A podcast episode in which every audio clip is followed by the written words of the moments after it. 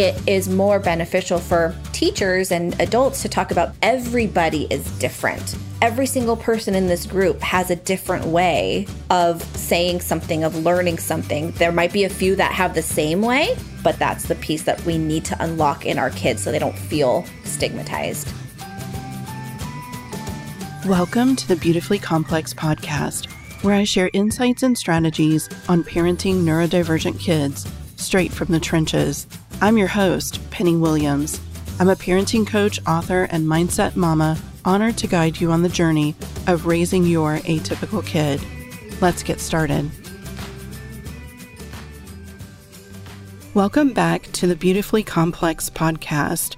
Today I have with me occupational therapist Laura Petix, also known as the OT Butterfly, and we're going to talk about how sensory impacts learning and behavior such an important topic because we know that sensory really fuels a lot of reactions and behaviors from our kids. So I'm really excited to share Laura's insights and expertise with you.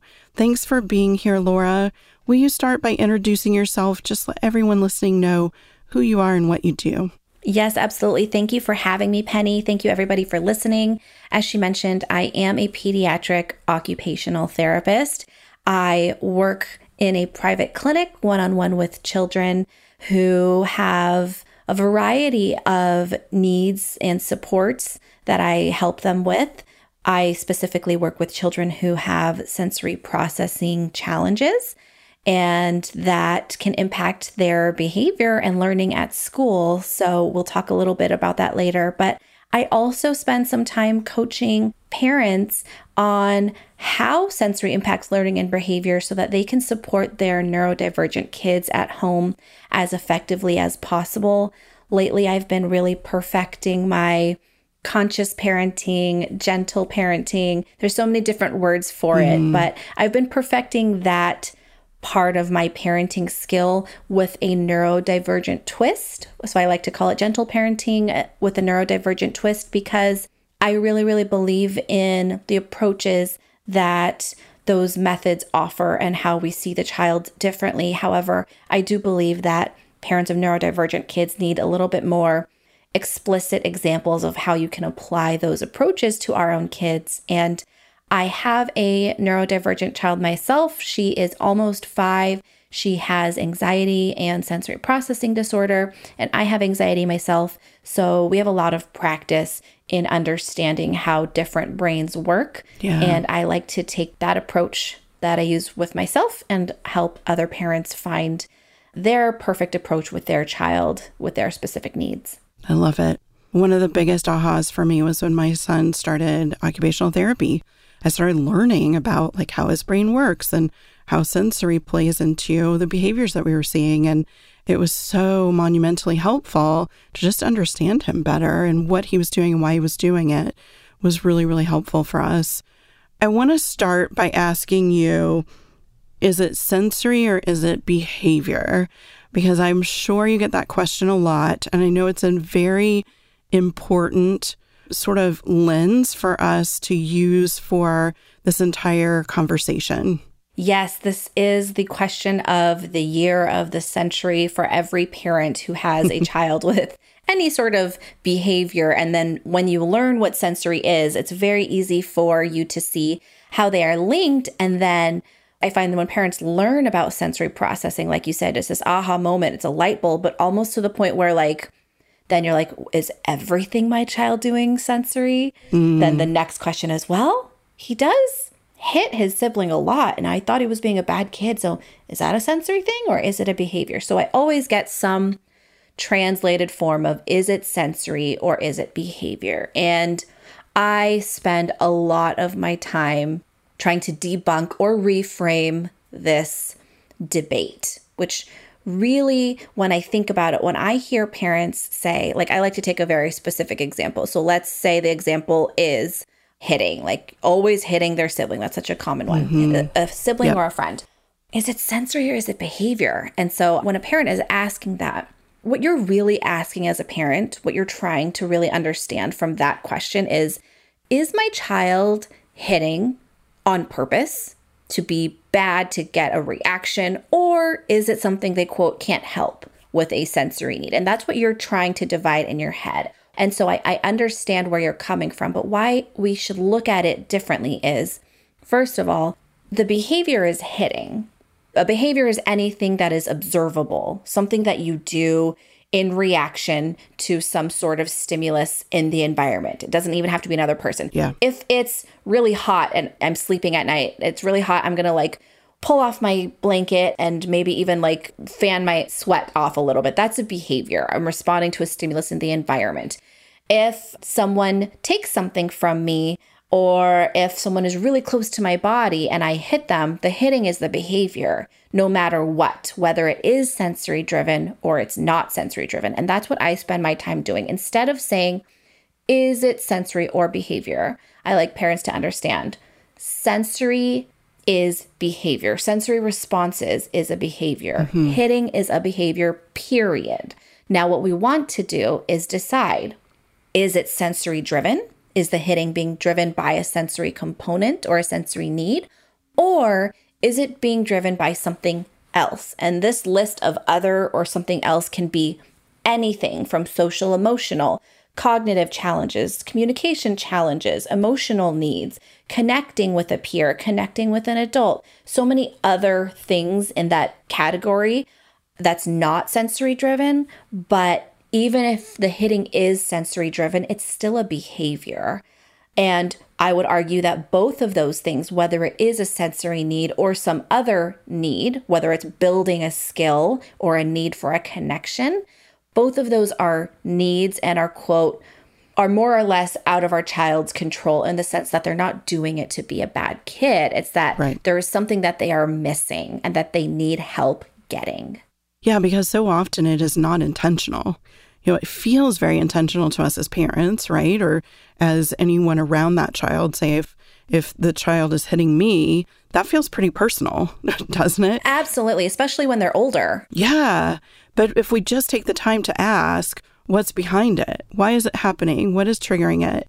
What is it driven by, as you're saying? then we can really be helpful. Plus, I think, you know, we give our kids the benefit of the doubt that way.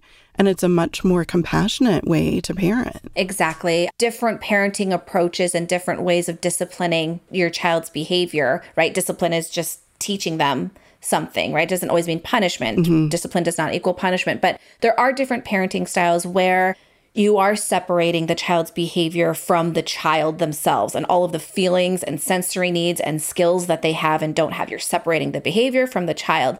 But different parenting strategies, some might focus only on the behavior and trying to change the behavior and stop the behavior and do all of the things with the behavior. And then there are other parenting approaches where you focus more on the child and supporting them first and the skills that they need to build. Mm-hmm. And then there are other parenting approaches where they don't separate the behavior from the child and they think that the behavior defines the child.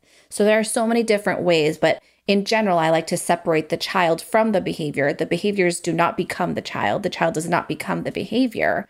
But our first plan of action is to find out why, because that's what's going to allow us to effectively help. So whenever I get a question, my child is hitting, my child is biting, my child keeps running away. How can I help? And I always say, well, before we get to the how, we need to understand the why because our approach mm-hmm. to the how looks so different depending on what the why is. Yeah. And what we're really talking about is the fact that behavior is communication. Exactly. What is the behavior trying to tell us? Exactly. And so let's talk a little bit about that process as far as sensory driven behaviors. How do we figure that out? We see this behavior on the surface. Our child is hitting another child. We don't think it's intentional. How do we then figure out what is really driving that behavior? Yes. So this question relies a lot on a lot of data points, so to speak, as parents. Mm-hmm. So you really do need to spend a lot of time observing. You might even get a pen and paper out and write down patterns of things and when you notice them around certain environments, contexts, times of days, days of the week, all of those things to see if there's a certain pattern. And that's always going to be your first step. But I'm going to give a very specific example of a behavior and show you just how many different ways it can be related to sensory and how you truly need to understand your child's sensory patterns or needs a little bit to be able to get you closer to the answer. But at the end of it, it can be very complex. And this is sometimes when you do need to seek an evaluation or an assessment to truly see your child's sensory profile. But here's an example. Like I said, hitting is always like a really great one with a lot of complex layers.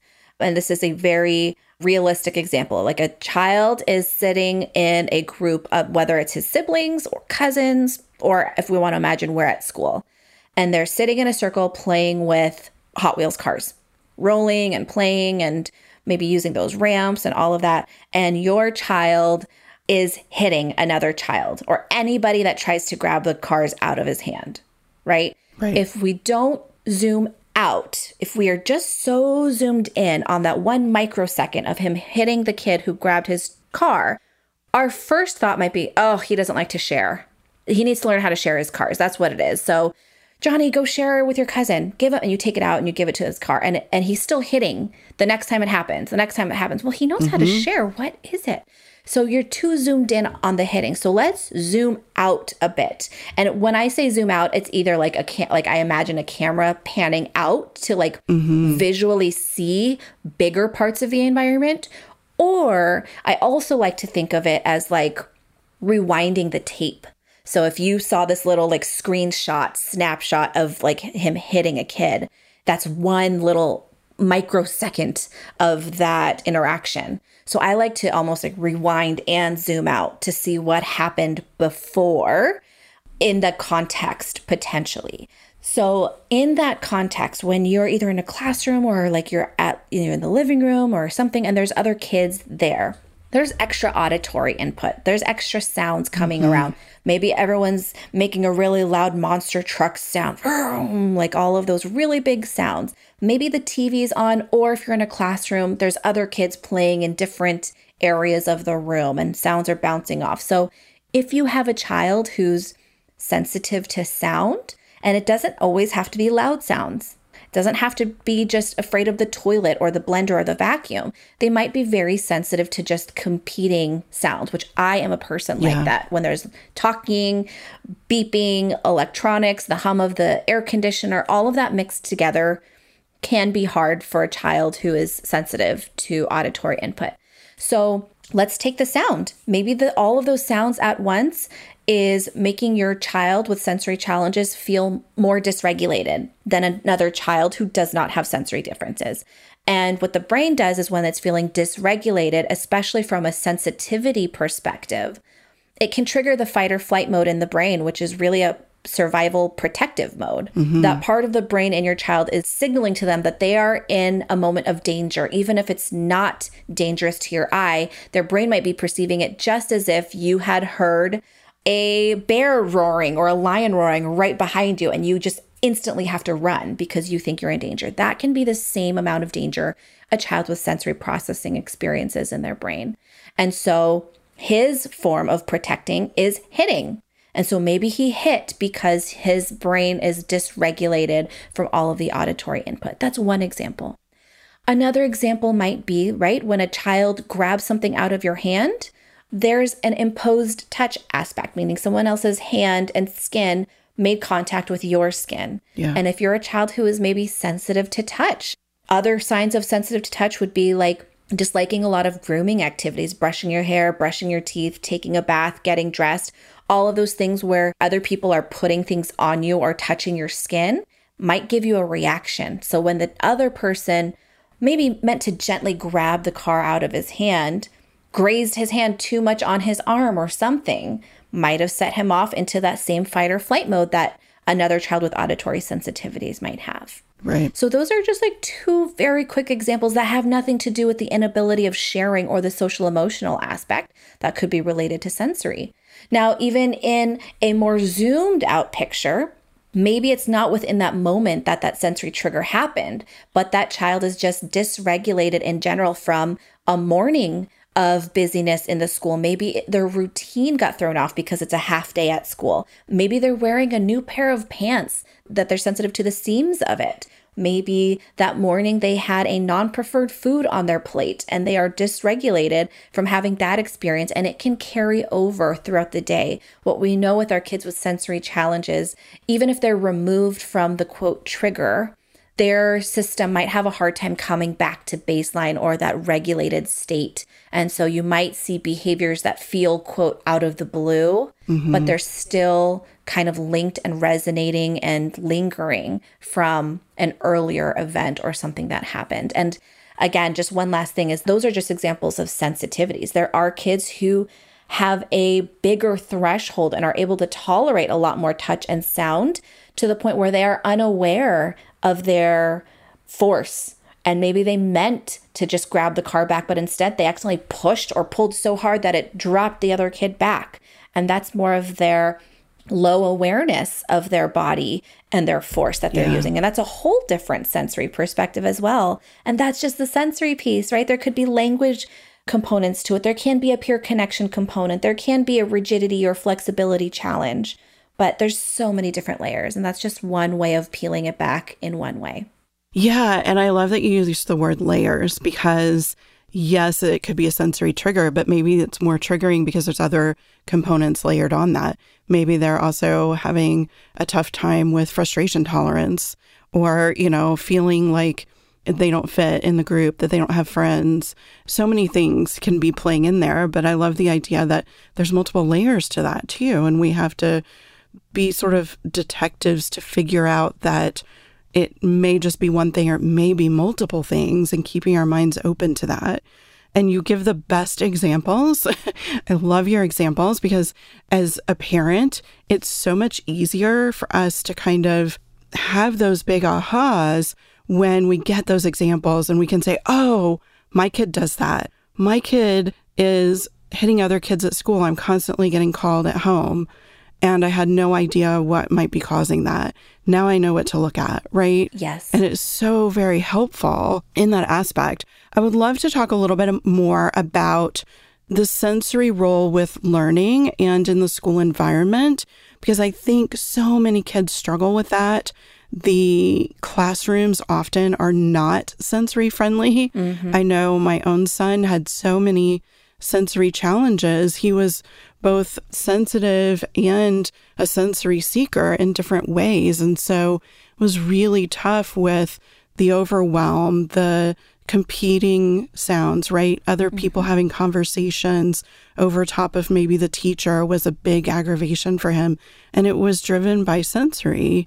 And so many parents really question how do I help my kid in the school environment? What do I ask for? What do I ask the teachers to do to help in these ways? Yeah. So my dream is for one day for not only for classrooms to be more conducive to sensory learners or everybody's learning style, right? The first thing to know is everybody has yes. sensory quirks, everyone has different learning styles. Yes. But my dream is more also to the fact that schools, classrooms, maybe OTs would go in the classrooms, that there is just more general education to the wider public of especially neurotypical children to learn that there are multiple ways of learning to read a book or to write a letter or to do all of the different things. We spend so much time, as parents of neurodivergent kids, spending so much time advocating and making our kids feel accepted but there's not enough work on the other people who need to just become more accepting and aware that there are mm-hmm. different ways to learn, to communicate, to process, right? So that's like just like a bigger picture, system wide thing I hope one day would change. But yeah. in the classroom, just one little bit about why that happens, just so parents can understand. When your child is either like seeking out movement, right? Like you, you mentioned your child does, or has a hard time filtering out extra sounds, or has a hard time filtering out touch from the seams of their socks, anything sensory related that we know that their brain works harder to do from a sensory processing perspective. All of those things that I mentioned, neurotypical people's brains do automatically without any extra effort. It's just kind of like running mm-hmm. in the mm-hmm. background, right? Kids with sensory processing challenges, their brains are more like inefficient, so to speak. It spends way more energy doing something that should be very automatic. So that naturally means that you have less brain space for executive functioning skills, for social emotional learning, for all of the things that they are expected to do in the classroom. So, what you're going to see is if you don't meet those needs for them by accommodating the environment, by changing up their seating, their brain is going to spend so much time meeting those needs first because their body is not regulated. Mm-hmm. And so, if they're spending all of that energy on that first, they're going to have less for remembering to raise their hand, for remembering to put the marker cap back on, for remembering to turn in his his sheet of paper after he writes his name on it because there's too many steps to that but my brain was focusing on first filtering out that screech of the chair that someone just tucked in and I had to look and see yes. what it was all of these yep. tiny tiny things right and so if teachers parents OTs, classroom aides, if if we can take that load off of our kids by creating an environment that's more accommodating and it's going to look different for every kid. But if we can do that and spend more time acknowledging that, then we are going to do everybody in the classroom a better service because everyone's going to be able to access the academic skills a little bit better. So, some common sensory strategies in the classroom. Again, it's going to depend on each kid, every learning profile, but the number one thing that like we always look about first is like seating arrangements, right? Whether you're a sensitive kid to sound or you need movement. So, having a lot of options for where they can sit in the classroom and how they can do work. Mm-hmm. So, like, yes, you want them all to be reading, but do they have to be reading at their desk? Can he read on his tummy in the beanbag? Or, you know, yes, you want them to be working on this math worksheet, but my child has a really hard time remembering how to hold a pencil and still writing the numbers. So he's going to get all of it wrong, even though he knows the math. So, can he use yep. stamps of numbers instead and stamp the answer instead of writing it with a pencil? I love that idea. Can he do his work standing?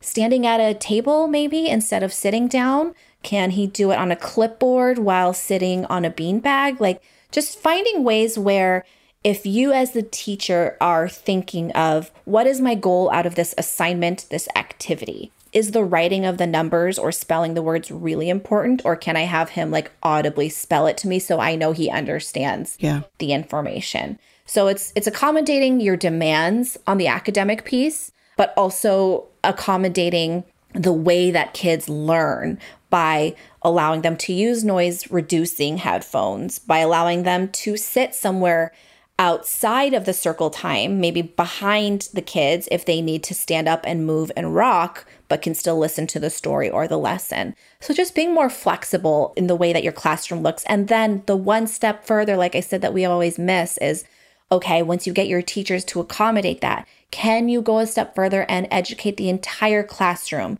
of these tools are here for everybody to learn best, yeah. right? So this rocking chair seems to work for this child, and you might see him using it. That's how his brain learns best. You are free to choose that if it works. Sensory tools are not toys, they are meant to help you learn. If it doesn't help you learn, then that tool is not for you.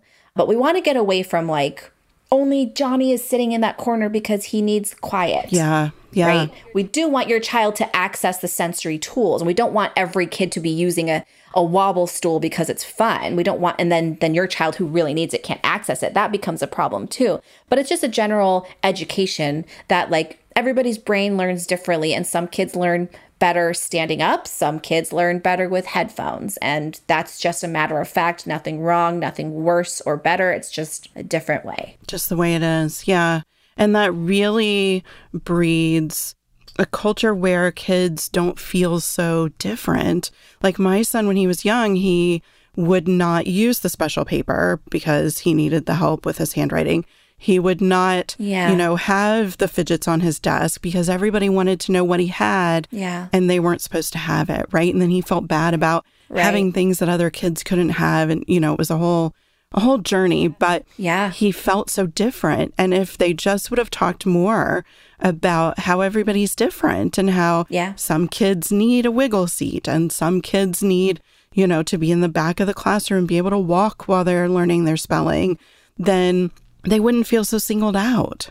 They wouldn't feel so bad about it. Exactly. I almost always recommend whether the school is providing a support, uh, like a sensory tool, a fidget, a, a, cushion seat, or if it's the parents, which parents buy them all the time mm-hmm. and send them to school.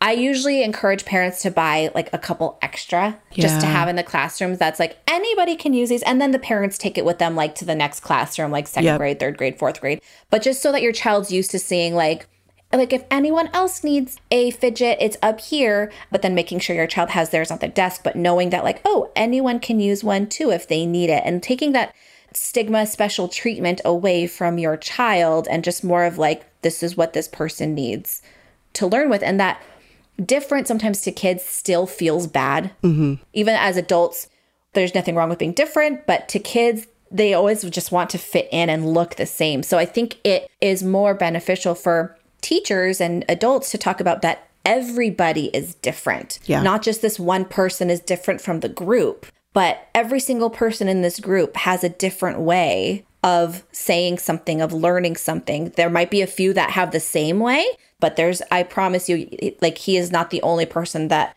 learns a different way. It's just everybody has different things about them. And I think that's the piece that we need to unlock in our kids so they don't feel like othered or like stigmatized. It's so needed because my son went through his entire schooling feeling like there weren't any other kids like him.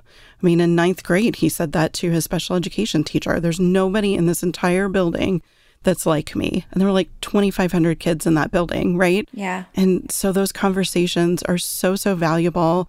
And I think we can help to support them as parents in the classroom. You know, as you were saying, if we send three wiggle seats in instead of just one, and we talk to the teacher about how we want to make sure that our child doesn't feel singled out and that, you know, they could have a conversation about how everybody learns differently, you know. My son in first grade, he had the most wonderful teacher who did differentiated instruction. And she was just amazing. She always put movement in and tactile and just all these things to make sure she was giving every learner an opportunity. And she actually taped a big rectangle under Luke's desk. And as long as he was in that rectangle and his stuff was, he was considered on task. So very often he would be on his belly under the desk doing his worksheet, right? And that's amazing. That's totally fine because he was learning and he was doing what he needed to do. And that's really, as you were saying, we have to figure out what is the ultimate goal and how can we be creative for our kids so they can get there. Exactly. And then the last thing I usually remind parents is they're like, well, he's going to have to learn how to sit at a desk someday or mm. to do things he's told. And I'm like, well, is he? Like, or like, you know, when you're an adult, you typically find a lifestyle that works mm-hmm. for you. When you go to college, if you know you're not a morning person, you don't sign up for that 8 a.m. class. You right. fill your your days at the later end. If you know you're an active person, you become a gym person that goes to the gym at 5 a.m. before you go to work. If you need a lot of movement, if you don't like a lot of people, you will find a job where you can work from home, create your own business, and never have to talk to another person other than people you want to engage with, maybe on video games or like your neighbor, or like you can tailor your lifestyle to what works best when you're adult. So you don't have to conform to the neurotypicality, like the world that is created by neurotypical people for neurotypical people. You don't have to fit into that. You do want to be able to do your daily tasks. And a lot of that does require that you access certain skills that feel more, quote, like neurotypical. But we shouldn't have to shy away from or worry about like having too many accommodations for our kids, especially in school. Yeah, I'm so glad you brought that up because we hear that argument so often as parents that you know they have to learn to do this eventually or or we even feel that way as parents because we worry about their future right? Mm-hmm. so i'm really worried about my kid being able to hold down a job and be successful. I'm going to worry about every skill that i think he might need in the future. Yeah. And instead we really need to be letting them guide us. The kids need to guide us on what works for them. Yep. what sort of support do they need what sort of jobs might they like to have? You know, if if they couldn't imagine sitting at a desk all day every day, yep. then maybe they need to be thinking about being an occupational therapist for one thing or yeah. a gym teacher or you know something that keeps them moving throughout the day and that's part of our job as parents really is to help support that journey of figuring that out exploring those options but we can't get tripped up today about what our kids may or may not be able to do or fit 10, 15, 20 years down the line, right? Exactly. And I think that the number one skill you can teach your neurodivergent child even more than any executive functioning, communication, sensory skill, fine motor skill, daily task. And before any of that, the best skill you can teach your child is self advocacy. And mm-hmm. for that, they need to be very aware of their strengths as well as their limitations. And there's nothing wrong with with having limitations or things that you know that are going to be harder for you. Mm-hmm. that is something that you need to understand and how to leverage your strengths and how to feel comfortable advocating for the extra accommodations you might need in your workplace or when you are hiring and they say do you have any questions for us? Don't be shy to ask what is your policy on taking 20 minute breaks instead of a 15 minute break in the middle mm-hmm. of the mm-hmm. day. Like all of the things you need to ask and know what makes you the best version of you and what you need for that. Don't be shy to ask for it and to be able to explain and be aware of your strengths as well. Yeah, that's so important. And I feel like, you know, again, it's such a journey and we get so wrapped up in where we think we need to go and we really need to be open and creative for our kids. That's what they need from us. Their sensory needs demand that, their social emotional needs, all of these other needs that can feed into behavior, as we talked about in the beginning, they all need to sort of be guided by our kids and not in such an overt, direct way, but just, you know, let them show you what they need or be really aware to what's going on so that you can see what they need. You know, if every time your child is trying to do math homework, they get up and they start walking in circles around the table, what kind of signal is that, right? What are they telling us? How are they trying to guide us to what they need? It's super, super important, mm-hmm. um, especially when they're not aware enough to advocate. So they they know they need something different, but they don't know what yet. You know, we can look for those clues. That's right. Yep, that's right. Their body is telling you exactly what they need, but they might not have made that connection yet to mm-hmm. a like a higher awareness of like, oh, I need movement. They might not be able to say that. There might just be like, I don't know, I just have this urge to get up and pace and move. It does take teamwork to put those pieces together and that's when sometimes when you're it's still not making sense to you as a parent, you have all of these patterns and like you can talk about them very clearly, like, oh, I know specifically at this time every day he has to do this. I can't figure out why. That's when you definitely can benefit from seeking support from an occupational mm-hmm. therapist. And they can help put those clues together. So you're kind of gathering all the clues. The OT might ask you questions to get some more clues, and then the OT will put it all together in this sort of way of like seeing your child in a different lens yeah. that will make it all make sense and hopefully give you that like light bulb moment. And then from there, you guys can come up with the best approach on not only helping your child build those skills, but also how can you accommodate your home environment, your school environment to help your child succeed best. Yeah, and very individualized. By working with an OT, mm-hmm. you get exactly what that child needs. Exactly. Um, a very clear picture of where they are and what their needs are. Yeah. So, as we wrap up, I would love if you would share with the parents listening or teachers and educators what one action item can they take right now to help their kids or affect some change in the world of sensory? Oh, that's such a great question. The first thing that comes to mind is kind of what I mentioned earlier, where let's spend a lot of time just spreading awareness about the idea of neurodiversity, period, mm-hmm. which, if anyone listening to this, neurodiversity applies to everybody. Everybody's brain is different. Our kids with specific needs, like sensory needs, maybe ADHD, autism, they are considered neurodivergent, but as a whole, as a human species, we are neurodiverse. So let's spread awareness of that brains work differently. And the first thing I would say for you as an adult listening is to list down sensory things, sounds, sights, smells, tastes, movements that you really, really love more than a typical person does, or that you hate more than a typical person does. Like for me, it's like mushrooms and like movement stuff. I like get dizzy easily. Mm-hmm. And then also what things that you do to regulate your body when you're when you're sitting and listening to a very long talk. Are you a pen clicker? Are you a foot tapper? Are you a hair twirler? All of those things. And then when you have that listed, share that with your child, with your students, and start that conversation. This is what I need to regulate. I need quiet. I need dim lights and I need like something to click. That's how I learn best or to get really focused. What do you need? I notice you really like to lay on the floor to do coloring. Does that make your body feel calm?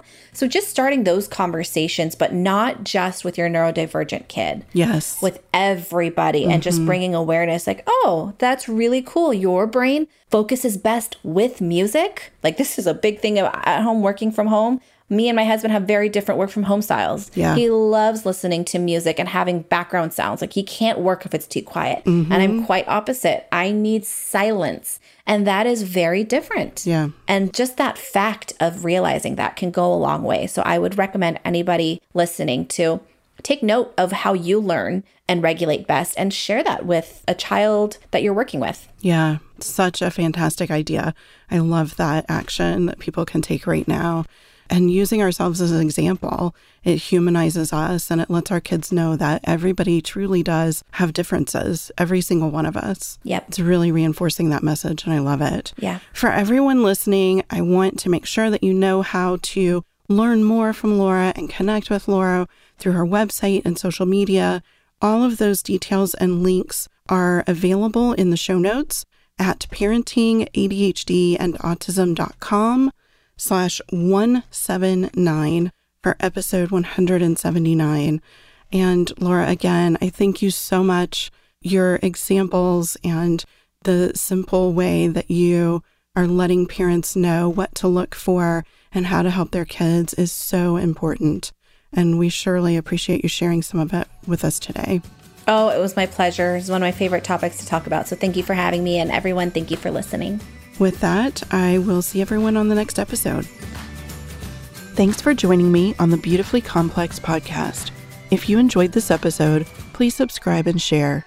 And don't forget to check out my online courses and parent coaching at parentingadhdandautism.com and at thebehaviorrevolution.com.